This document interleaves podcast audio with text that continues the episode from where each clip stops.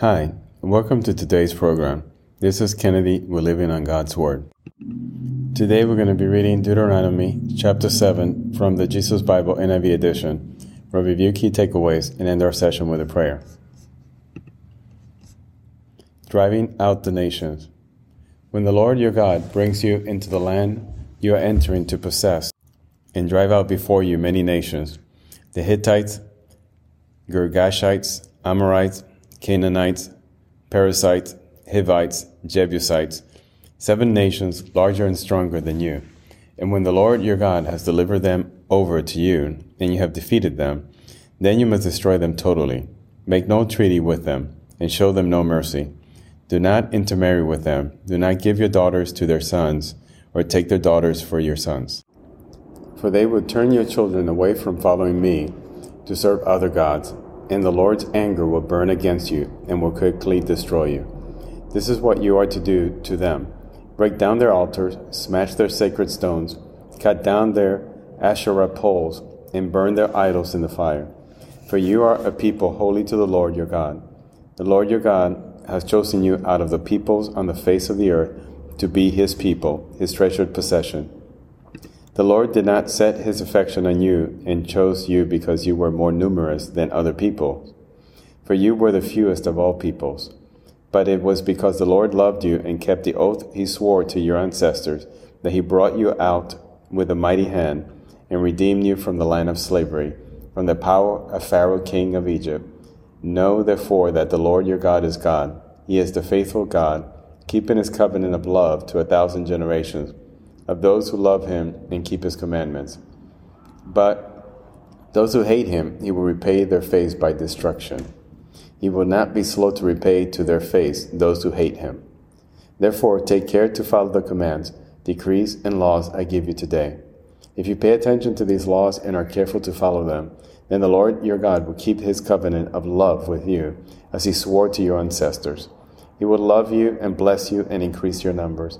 He will bless the fruit of your womb, the crops of your land, the grains, new wine, and olive oil, the calves of your herds, and the lambs of your flocks, in the land he swore to your ancestors to give you. You will be blessed more than any other people. None of your men or women will be childless, nor will any of your livestock be without young. The Lord will keep you free from every disease. He will not inflict on you the horrible diseases you knew in Egypt but he will inflict them on all who hate you. You must destroy all the peoples the Lord your God gives over to you. Do not look on them with pity, and do not serve their gods, for that will be a snare to you. You may say to yourselves, These nations are stronger than we are. How can we drive them out? But do not be afraid of them.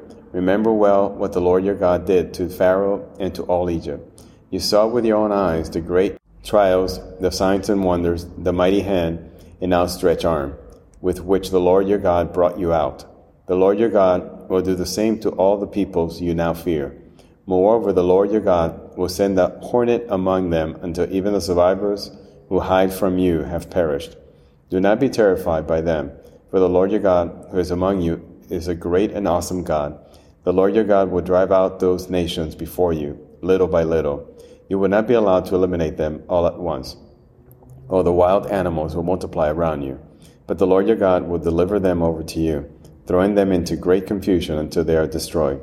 He will give their kings into your hand, and you will wipe out their names from under heaven. No one will be able to stand up against you. You will destroy them. The images of their gods you are to burn in the fire. Do not covet the silver and gold on them, and do not take it for yourselves, or you will be ensnared by it. For it is detestable to the Lord your God do not bring a detestable thing into your house, or you, like it, will be set apart for destruction.